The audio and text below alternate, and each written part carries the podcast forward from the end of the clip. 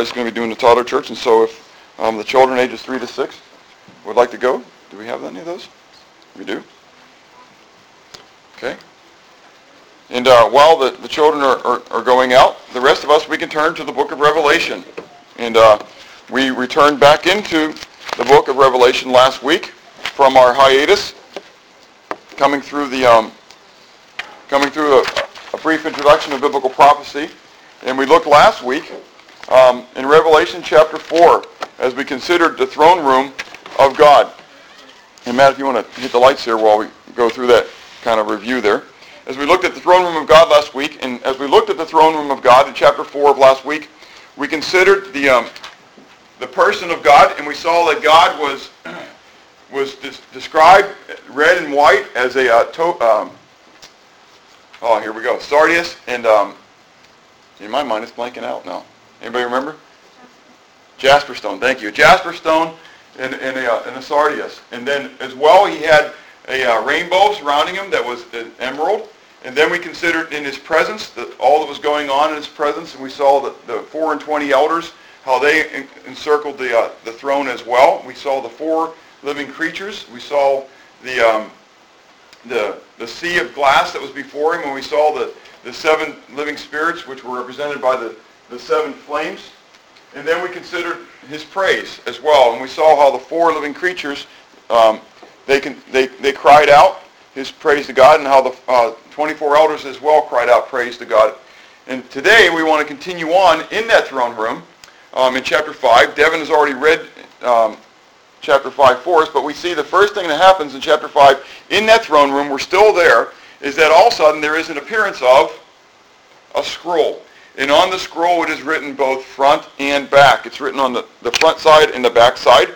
And so we, we look at this, the introduction of the Lamb because what's going to happen in chapter 5 is that we're going to see the Lamb of God. And so in this, we're going to look at the introduction to the Lamb, and then we're going to look at the adoration of the Lamb. But in this introduction, we see that, that the Lamb comes as a result of the presentation, if you would, of this scroll.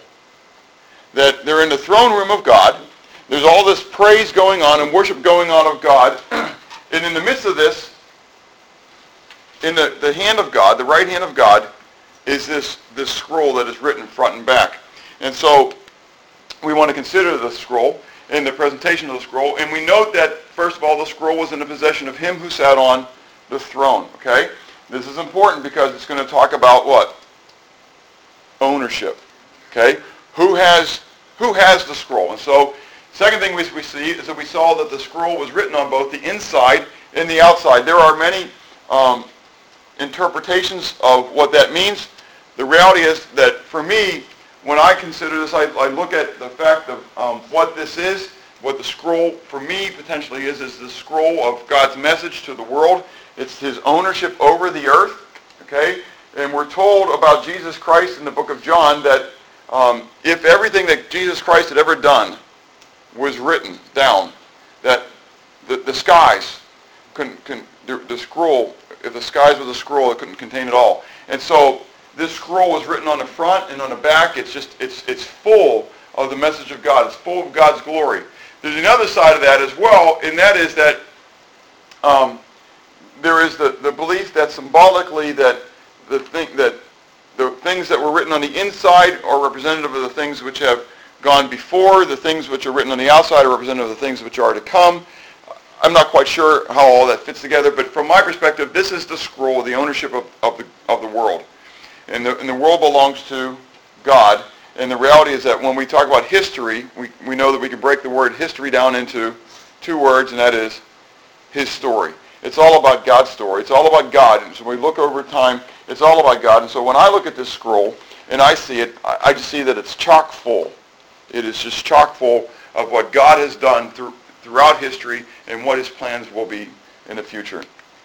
And then finally, it was sealed with seven seals. Now, these seven seals are important to us. In two weeks from now, uh, the, the, blessing Devin has, has, agreed to speak next week so that I can take Marcia away um, at the end of the week. And I don't have to worry about while I'm away with her trying to prepare um, for next week because I don't want to just kind of throw something together when we get into the seal judgments. And these seals, these seven seals that we're going to see, are very important when it comes into what God has for the earth. Now, the reason is, again, is that during those days, the seal was a sign of authority and ownership. And so, if you recall back in the book of Daniel, when Daniel was praying and he was found praying and he was set up and they threw him into the lion's den, that Darius came and he what? Sealed the lion's den.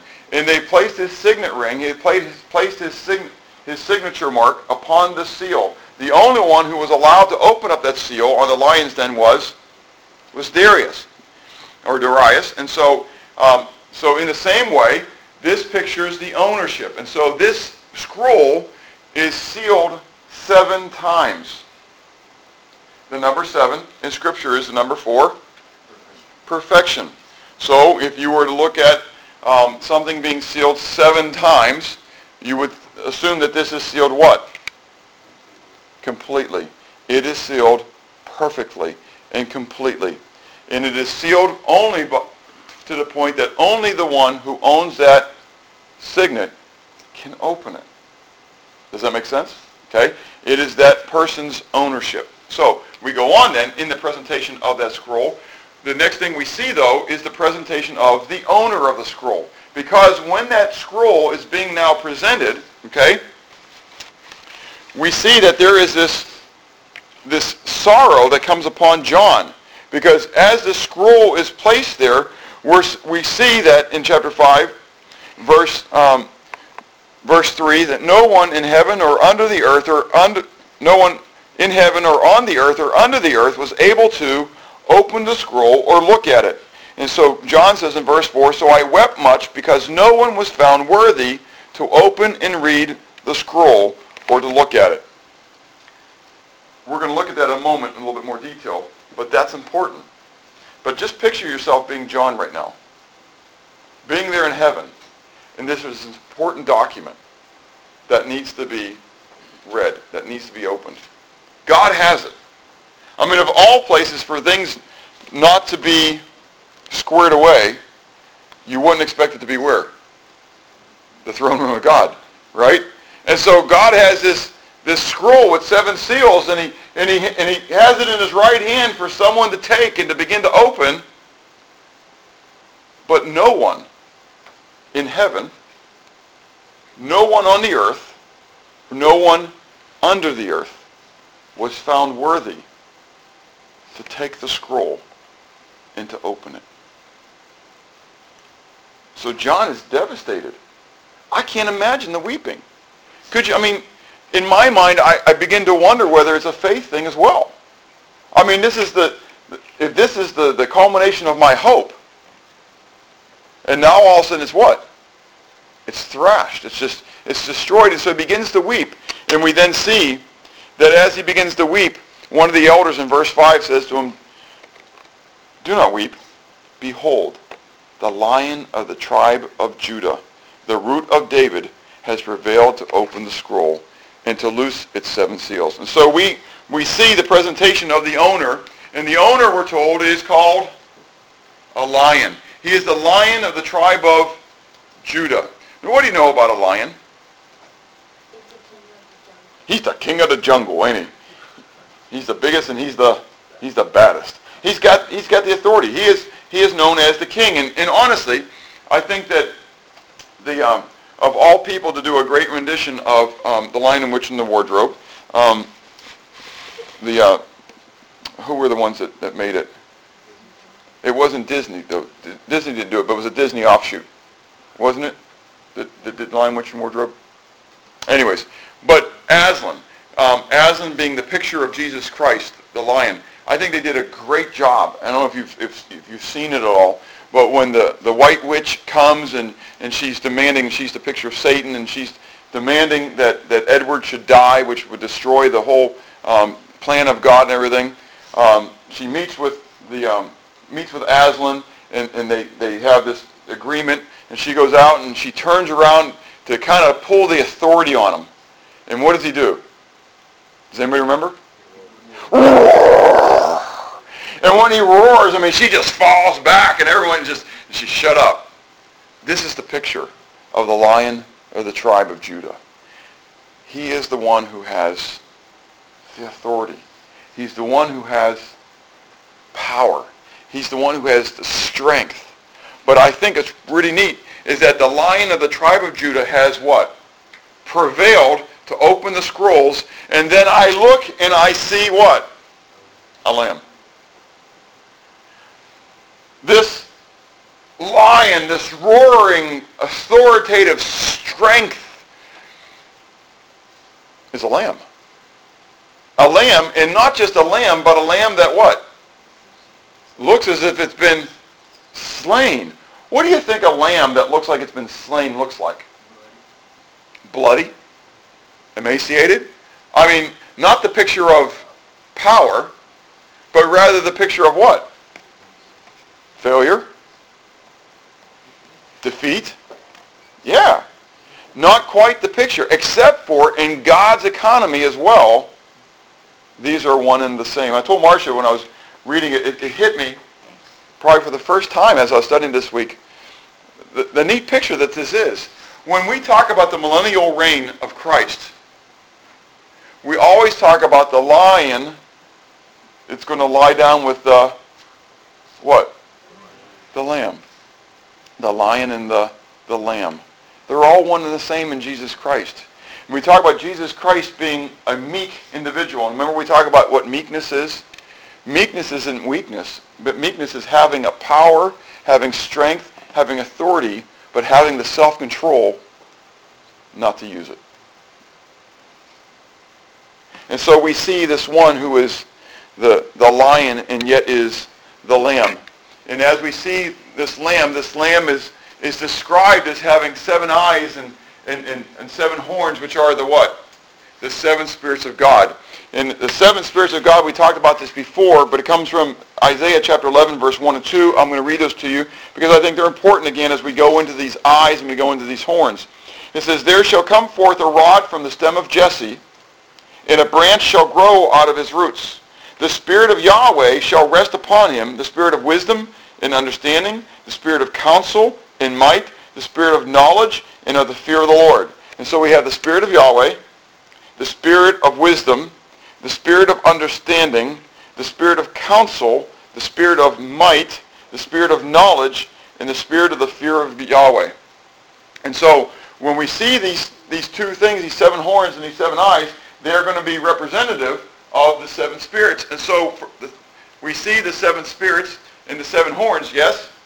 And what, how do they picture, I mean, the seven horns and the seven eyes, how do they picture the seven spirits of God that I just read? What is a horn? Power. Authority. And so we're told that in the sevenfold Spirit of God, that it is the spirit of counsel and of might. The idea of the spirit of counsel is that, again, which has come for war. Like when you were to wage war, you would get what?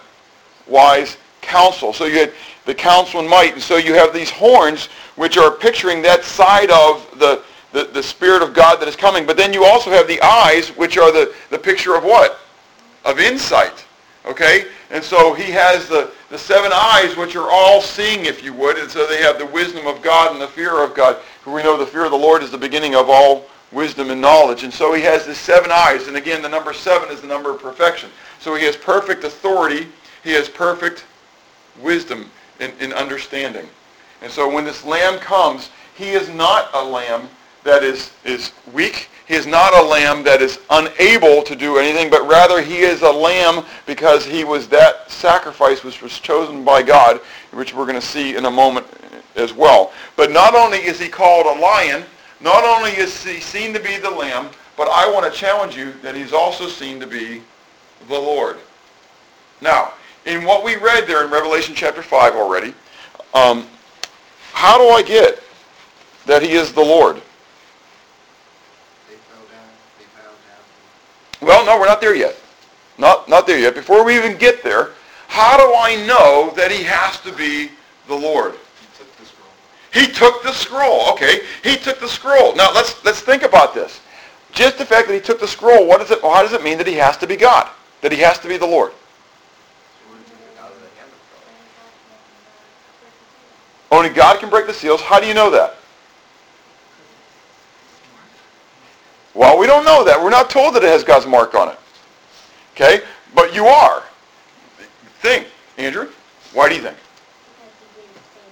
Because he didn't sin. Well, that's not here in this one, but we know that's true. Christopher? Well, we don't know. Well, that's true. It's in God's right hand, okay? But but he is handing it away in a sense, okay? Follow me. This is a logical progression. It's perfectly sealed. Go into what you were saying before. Who wasn't able to open it? Nobody. Nobody in heaven. So that includes what? All the created things and beings of heaven. These are all created things. So angels, includes angels, cherubim, seraphim, right? Includes Satan himself, right? Right? includes the stars, the sun, the moons. No created thing that's out there, even inanimate things are able to open up and take the seals. Nothing on the earth is able to open it up. So we're talking about creeping things, beasts of the earth, flying things, whatever, and nothing that is under the earth. So no matter where you go, whether you're in the heavens, whether you're on the earth, or whether you're under the earth, there is no created thing. There is nothing out there that is able, that is worthy to open the scroll. So if there is no created thing, if there is no one in any of those things that is able to open it up, who must the Lamb be? He must be the creator. If he's not a creature, then he's got to be the creator. Does that make sense? I mean, this is a great picture to me of the deity of Jesus Christ. Now, I know it blows people away, and the Mormons are going to love to say it, and the Jehovah's Witnesses are going to love to say it, about if God is sitting on the throne, then how does the Lamb come out and take the, uh, the scroll? The answer to it is, I don't know. All I know is that the Bible declares that Jesus is God. he is one and the same as Yahweh. Now, what's exciting about this, we'll see this as we go into his adoration, okay, is that, that God's declared, and I'll talk about this again in a moment, that God's not going to share his what? His glory with any other. So we look at his adoration. First of all, we see his adoration by the 24 elders, okay? And what do we read about from the adoration of these 24 elders? Now, before we get into this, I, I just reminded myself that I want to talk about these 24 elders because last week somebody asked me a question about the, the 24 elders because I made a statement in Revelation 4 that these 4 and 20 elders were um, the 12 leaders of the tribes of Israel and the 12 apostles. And someone asked me where I got that from, and I said, it was right there. I mean, it's right, it's, it's right there. I mean, it says it right there. Don't you read it? I read it. Don't you read it? It's right there. Anyways, it wasn't right there. It's not right there. And, um, and so I, I, I searched the scriptures to, to, you remember I told you when we go into Revelation, you got to be very careful because you come into it with what? Preconceived notions, yeah. And so this was a preconceived notion that I, I just had, and I still will kind of hold to it. We'll talk, because I want to take a little, a couple seconds here, okay? But it was amazing to me when someone asked me about it that I, I didn't have the answer right there. It was just something that I just have always believed, and I guess I didn't check it out. I just, when I made my outline, I didn't even think anything about it. I just kind of threw it down because that made sense. They were the, that's who they were. Well, um, there are a lot of opinions who the 4 and 20 elders are. Um, the, the major opinions would be that they are representative of all the believers of the church. Okay? The, um, one of the reasons that they, they hold this is because they have white robes on, right? Um, and they have crowns on their head. Now, the, the, the, the negative side of this, the, the reason why it doesn't necessarily hold that way, is because angels also are robed in white, Okay, and, you know they try to say that oh, you know the white robes signify that they must be believers. Well, the angels always are signified as having white robes, and they say, well, but they got crowns on their head. But if you go to later in the book of Revelation, and when the locusts are come out of the uh, that come out of that that that horrible pit, they've got crowns on their heads too. So it's it's kind of hard to, describe these as, as saints or representative of the saints because they have white robes and, and, and crowns. So because there are others who have white robes and crowns as well. So not necessarily are they are they um, um, saints. Um, also, people would say because of the song that they're about to sing about how that the Lamb was slain for them and how he redeemed us to, to God to be priests and kings. And so that's probably the best of the, um, the proof for these being representatives of the saints, is their song to the Lamb. However, I submit to you that I believe that Old Testament saints as well are redeemed to God by the blood of Christ. And so I don't think that necessarily they have to be um, only New Testament believers. I think that's a, making a dichotomy in salvation, that the Old Testament saints were saved by a different means that New Testament saints were. And I don't believe that's the case. I don't believe that any Old Testament saint was, was saved by um, the, the keeping of the law. Rather, we read very clearly that no man could ever be saved by the keeping of the law, but that it pointed them in the sacrificial system to the sacrifice of Jesus Christ to come. And that Abraham, even before the law, believed God, and it was accounted to him for righteousness. The second um, picture, and now understand, I like that, the idea of it being representative of the, of the saints of the church. Okay, I, I like that. That's nice. But I like as well this second idea very well, and I was glad that somebody challenged me on this because I learned a whole lot this week. It was kind of fun for me. Um, and that is that these 24 elders are representative of the priesthood of God. That we're told in the book of Hebrews that the, the Old Testament um, system of worship was just a picture of an image of that which was in the heavens. And so that the, the, the earthly tabernacle was just a picture of the, the heavenly tabernacle. Now, if you read the book of Chronicles, I think it's First Chronicles, um, you will see that there are 24 orders of the priesthood. And so that the 24 orders of priesthood then would come as a means of picturing these 24 elders who were around the throne of God, and that these 24 elders are then um, heavenly beings. Um, some would even call them celestial beings, um, angelic beings, who are angelic priests of God. Um, I don't see that, although I love it because I love the, the, the idea of that picture being brought back into it and, and how the, the very clearly the, the tabernacle and the, and the articles in the tabernacle were pictures of the heavenlies. I don't see that because they're sitting on thrones. And the, um, the priests were never supposed to reign. They were only supposed to serve God. And so if I would picture then the 24 orders of the priest in heaven, I would picture them doing what?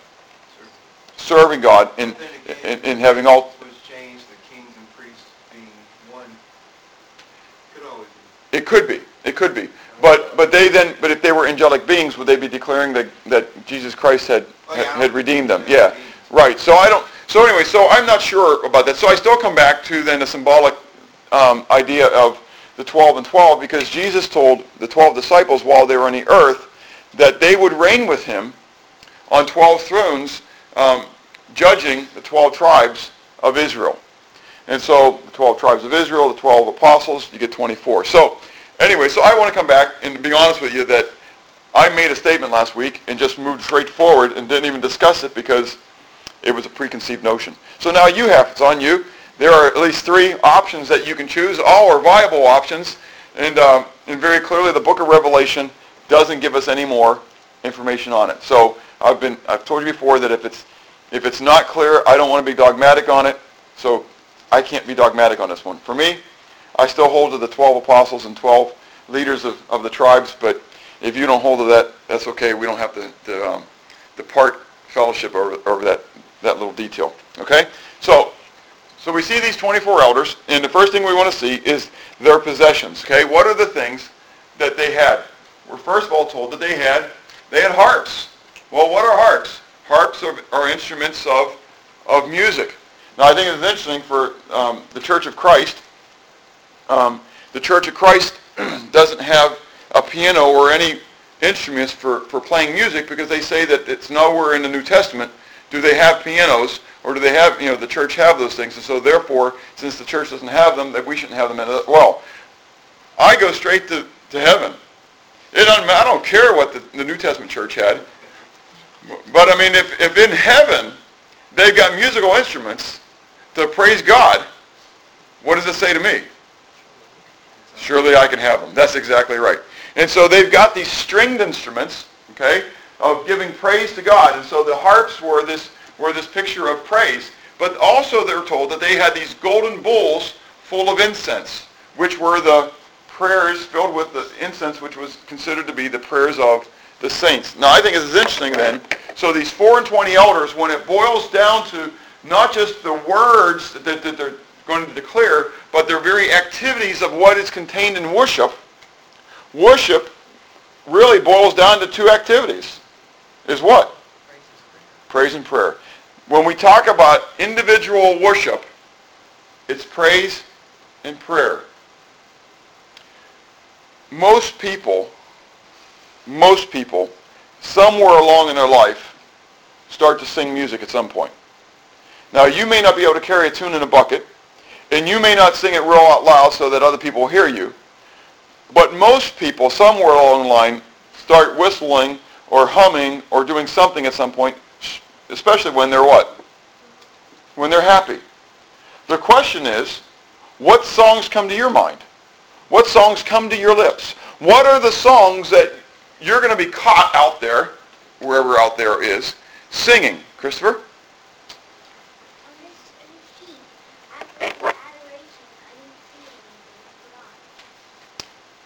We have his adoration, then by the 24 elders, their possession. Remember I said their possession. Okay? I don't always put all the words up there. You have to listen. So this is good training for when you go to college, Christopher. Okay? You, you got to listen. Hey, you're not even, hey, Christopher, I answered your question. You weren't listening.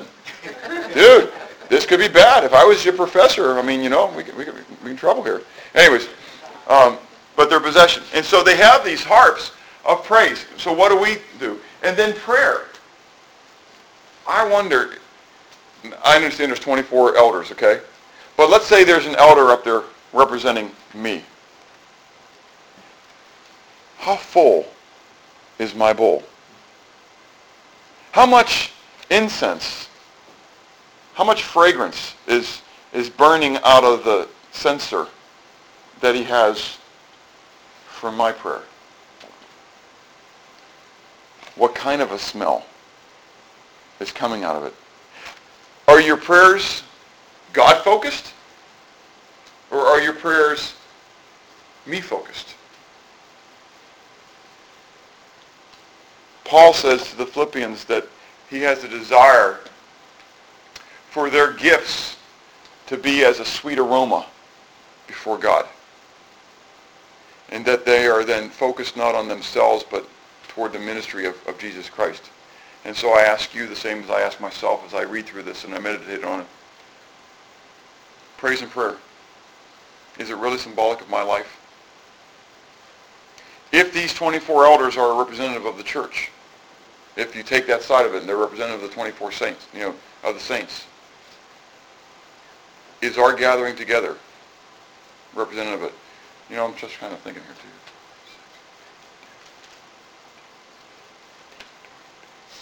How many are, are back there? We have about 24 today. It's kind of interesting. Anyways, um, so we're a little bit over that, but what is our worship characterized by? Tonight we have the opportunity to have this inspiration, and those inspirations are defined by prayer and praise, the time of praise and the time of prayer. So I want to encourage you to come and be a part of our 4 and 20 elder celebration tonight, okay? So, anyways. So secondly, though, we want to look at their confession their confession. And what did they confess? First of all, they proclaimed the worthiness of the Lamb. And so what did they, do? why was he worthy? Why was he worthy of their praise? First of all, because of his authority. And again, what was the symbolic of his authority? The ability to take that scroll. Could you imagine someone be, having the audacity to walk up and take the scroll out of God's hands? And not being worthy to do that? Next week we have communion. Part of the communion celebration that Paul talks about in 1 Corinthians chapter 11 is that he warns the Corinthians to, to not eat and drink of the, of the elements unworthily. He said, for this reason, some are sick and some are even dying. And so if you think about even here on the earth, if worthiness is important, how much more in heaven? And so the Lamb is seen to be worthy because he had the authority. He had the authority to take it. And secondly, because he was what? He was slain. He was sacrificed, we're told. You are worthy, verse 9, to take the scroll and to open its seals, for you were slain. And secondly, because of your redemption, you have redeemed us to God. Now, this is important because there are a lot of people out there who want to help you out. But ultimately their goal is not to lead you to God. But what do they want to redeem you for? Themselves. That's exactly right. But Jesus Christ, when he came to redeem us, his purpose in redeeming us was to point us to God, to give us a relationship with God the Father, and he did it by his, by his blood, which is symbolic, if you would, as well as of his life. There was a, when you go through seminary and, and you, um, and you debate um, the word usage sometimes in translation, um, one of the great debates is the, what does blood, what does it mean? You know, is it just symbolic of his life, that, you know, his death? Because, you know, or is it blood itself? And the answer is yes. Because could Jesus have died without shedding his blood and for his sacrifice to be complete? Right. No, the answer is no. It had to be a blood sacrifice. That was the only way it would fulfill the Old Testament sacrificial system, the sin sacrifice. Remember in the sin sacrifice, they, they had to they had to they had to bleed the lamb, and then the lamb was offered, and then the blood was sprinkled upon the altar seven times, and then it was anointed the horns of the altar, and then they poured it at the base of the altar.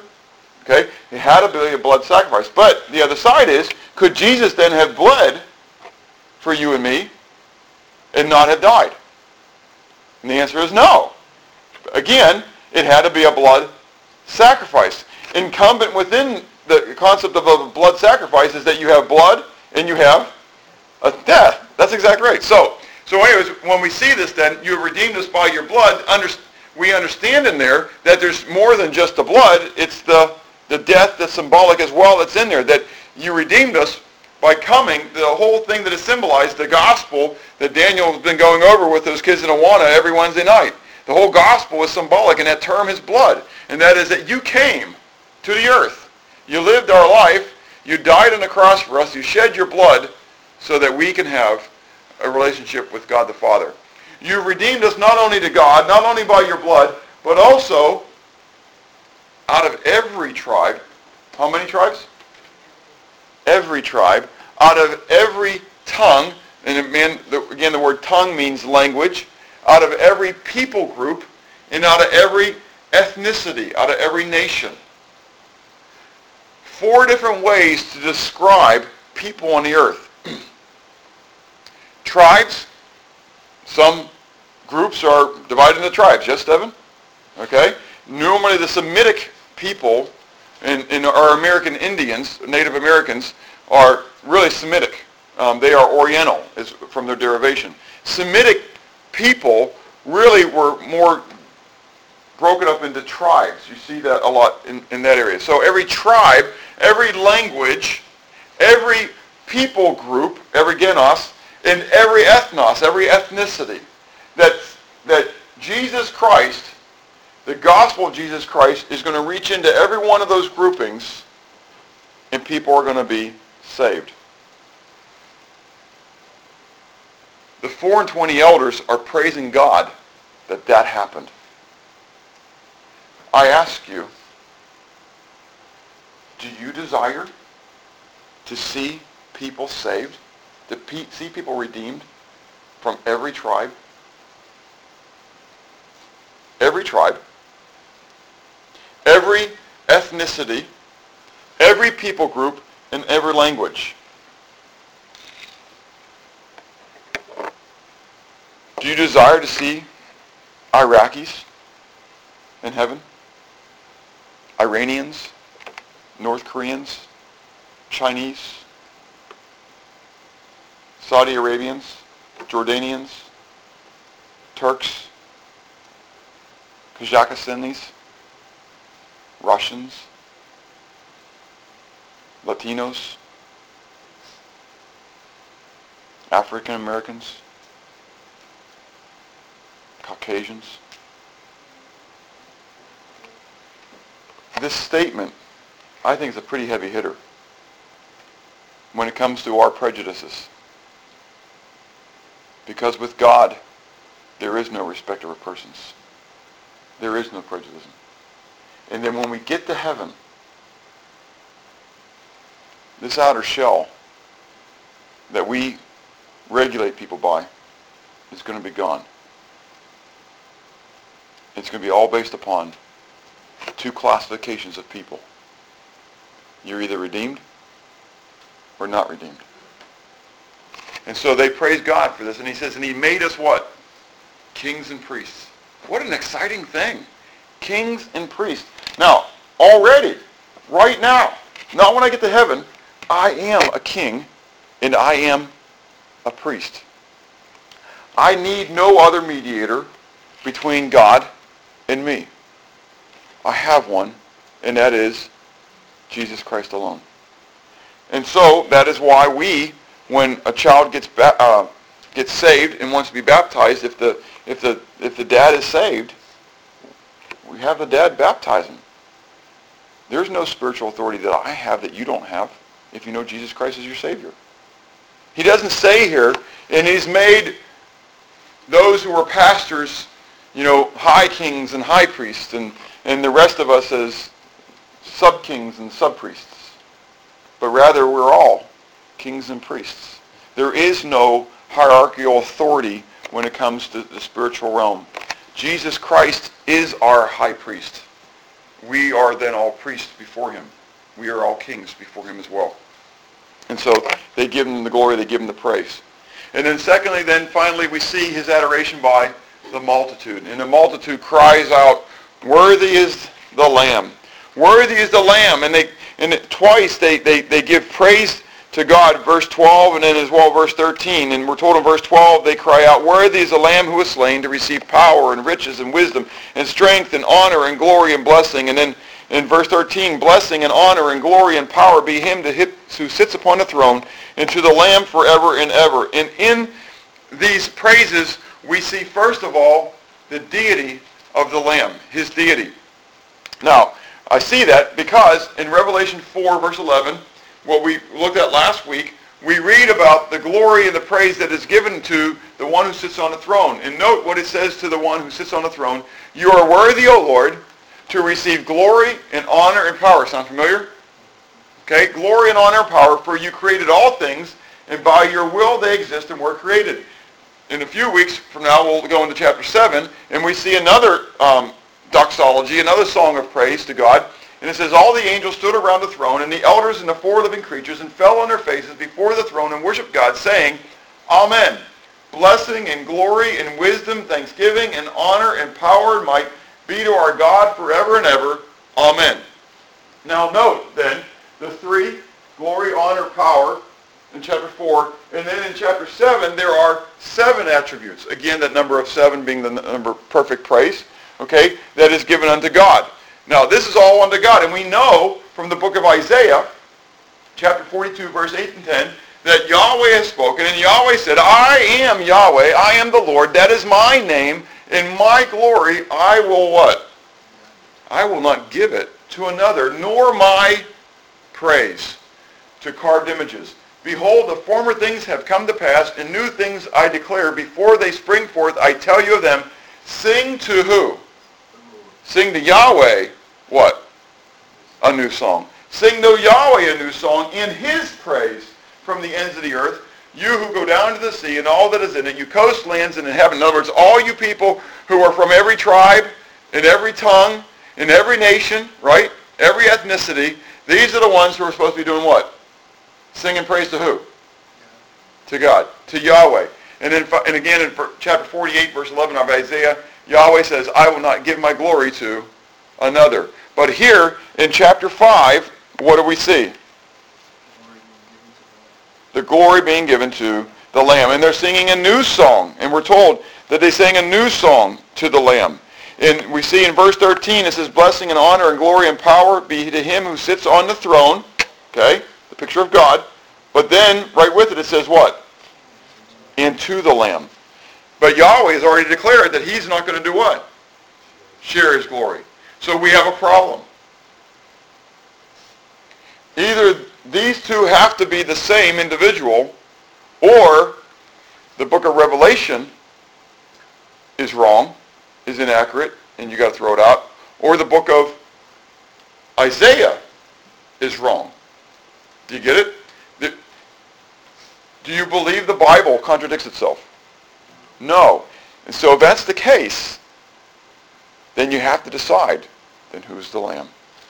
Well, as we've already said, the lamb is, is one who is worthy to take the scroll and to open the seals when nobody, no other created being was, and so therefore he has to be the creator. Now, we see as well his due. What is rightly deser- that he rightly deserves?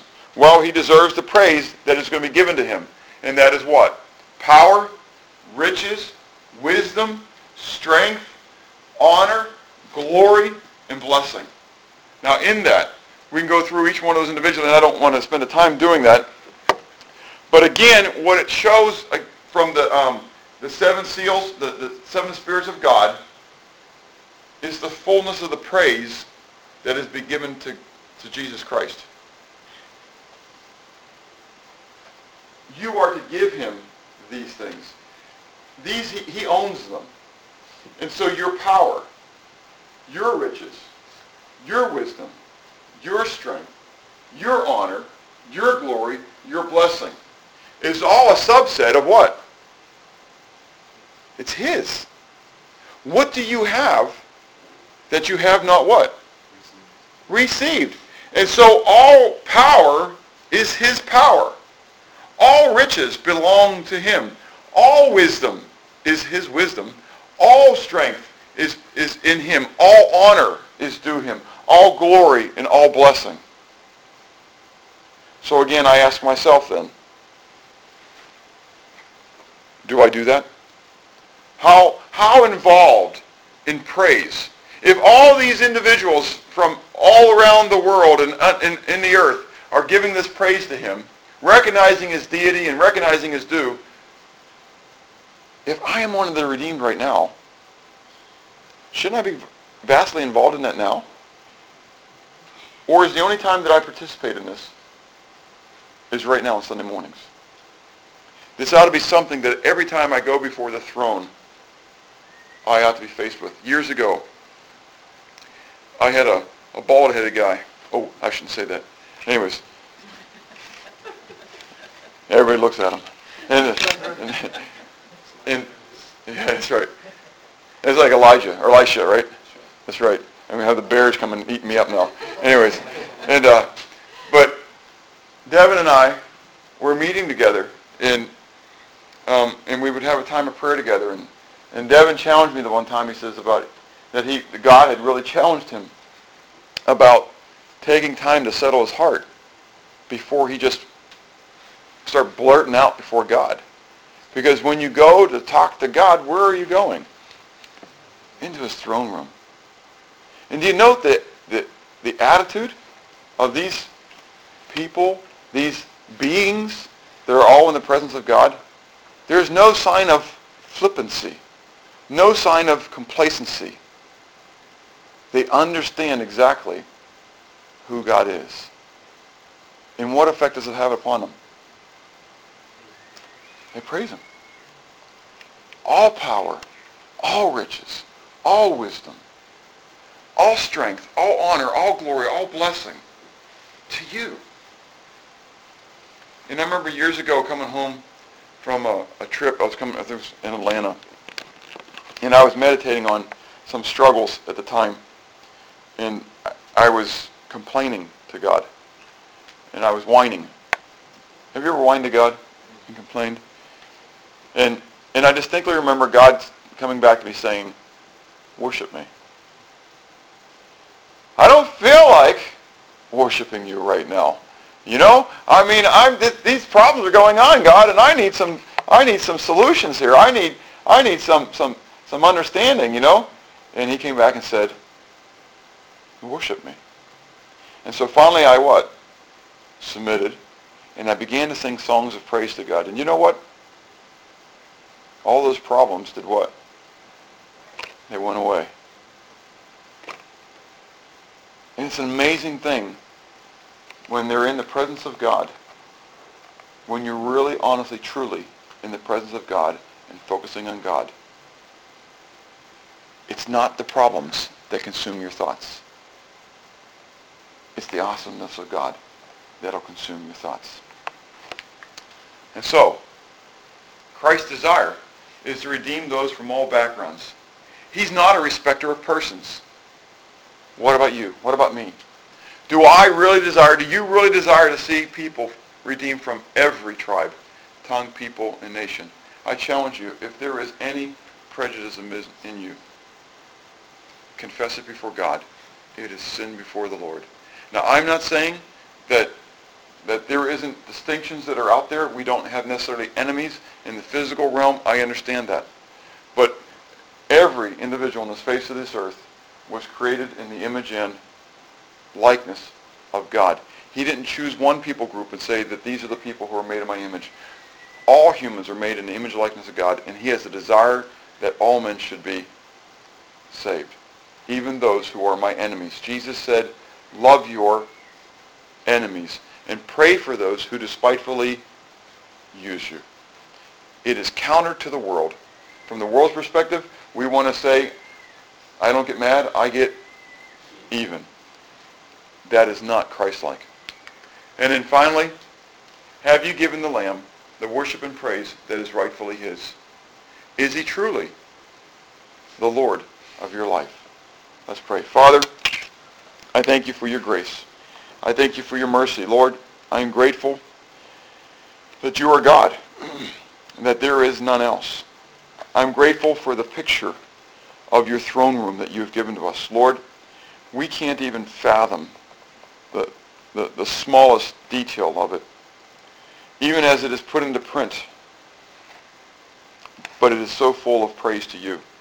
Lord, I pray that you would help us to be those who are worshipers of the Most High God, who will worship you in spirit and in truth, who will focus upon your person and your activities, who you are and what you have done. And we will give you the glory that you rightfully deserve.